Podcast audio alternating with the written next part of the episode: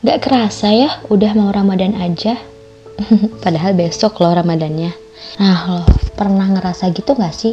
Bagian kita mungkin iya, soalnya tiba-tiba udah Senin aja. Padahal masih pengen minggu.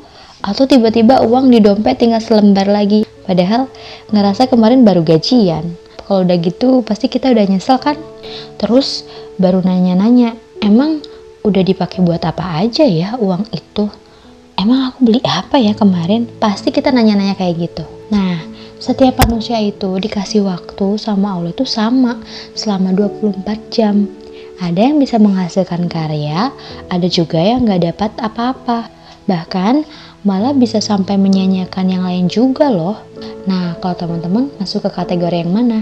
Kayaknya sih rugi banget kalau nggak dapat apa-apa. Ya iyalah, orang kita udah dikasih modal yang sama kok sama Allah Masa mau-maunya nggak ngasilin apa-apa? Waktunya kan sama 24 jam tuh. Dikasih tenaga, dikasih hati, dikasih pikiran juga. Tapi ada yang sukses, ada juga yang nggak. Terus salahnya di mana dong? Ya salahnya di kita lah, karena gak mau memanfaatkan fasilitas yang udah Allah kasih. Waktu emang selalu konsisten, dia nggak kayak kita yang labil banget. Hari ini maunya A, besok udah berubah lagi. Terus kita juga sering ngerasa ketinggalan sama waktu. Padahal waktu gak pernah ngajak kita balapan, kita cuma gak bisa ngimbangin aja. Nah, karena waktu terus berjalan, dia gak pernah berhenti ataupun berganti. Kalau kita gak bisa memanfaatkannya dan mengimbanginya, sudah bisa dipastiin kalau kita itu bakal nyesel. Apalagi kalau ini terjadi di bulan Ramadan. Seperti yang udah kita ketahui, Ramadan itu bulan yang mulia dan istimewa di sana ada amalan kita akan dibayar pahala berkali-kali lipat. Asik gak tuh? Makanya sayang banget kalau kita nggak bisa memanfaatinnya. Ramadan itu punya batas waktu, tapi kita sering terlena dengan ngerasa tenang, seolah-olah besok masih ada. Padahal Ramadan kali ini belum tentu juga kita bisa ketemu. Bayangin aja, selama sebulan ada orang yang bisa hatam Al-Quran sampai berkali-kali, tapi kita masih nyantai aja dan ntar-ntar aja akhirnya boro-boro hatam ngaji satu juz aja nggak nyampe-nyampe nauzubillah ya kita nggak boleh kayak gitu teman-teman. Daripada gak ngelakuin apa-apa dan menyanyiakan Ramadan mending kita masuk ke dalam golongan orang-orang yang soleh dadakan aja deh. Ya nggak? Mendadak soleh di bulan Ramadan itu boleh nggak sih? Boleh lah. Daripada gak soleh-soleh amat kenapa bisa disebut soleh dadakan? Ya karena banyak aktivitas yang sebelumnya jarang atau mungkin gak pernah kita lakuin nih. Tapi di bulan ini kita jadi rajin ibadah dan banyak beraktivitas. Contohnya banyak misalnya mungkin kita tipe orang yang gak peka.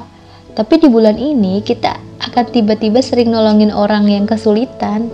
Berbagi makanan sampai ngebantuin orang tua bikin menu buka. Ya di bulan ini kita mungkin juga sangat jarang ya baca Al-Quran. Tapi karena ada tuntutan dari sekolah untuk ngisi buku harian Ramadan atau mungkin dari kerjaan itu suka dikasih form untuk checklist Ramadan gitu ya akhirnya kita pun maksain untuk ngaji untuk ibadah-ibadah yang lainnya gitu begitu juga sama sholat kita dan aktivitas lainnya di bulan ini kita juga akan tiba-tiba sering sedekah tuh Kayaknya setiap hari kita akan menyisikan uang untuk sedekah, entah itu ke masjid atau ke pengemis dan anak-anak jalanan mungkin. Baik terpaksa ataupun enggak, kita juga harus sadar kalau bulan ini adalah bulan mulia yang nggak boleh tuh disia-siain, apalagi dinodai oleh dosa-dosa maksiat kita.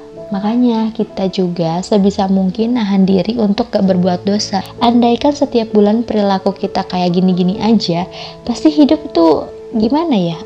aman, damai, tentram, sentosa. Makanya di bulan Ramadan ini kita nggak boleh kita nggak boleh membiarkan begitu saja. Kita harus beramal, tapi ingat, kalau Ramadannya udah lewat, jangan balik lagi jadi anak yang malas ibadah ya.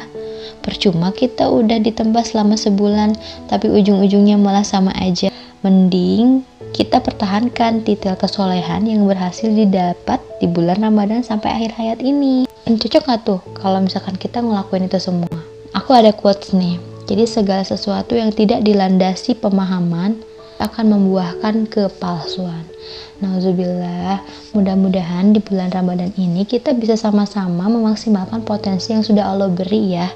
Jadi buat teman-teman yang masih bingung mau ngapain, coba deh kalian bikin targetan selama 30 hari ini apakah kalian mau menghatapkan Al-Quran sampai 30 juz gitu kan?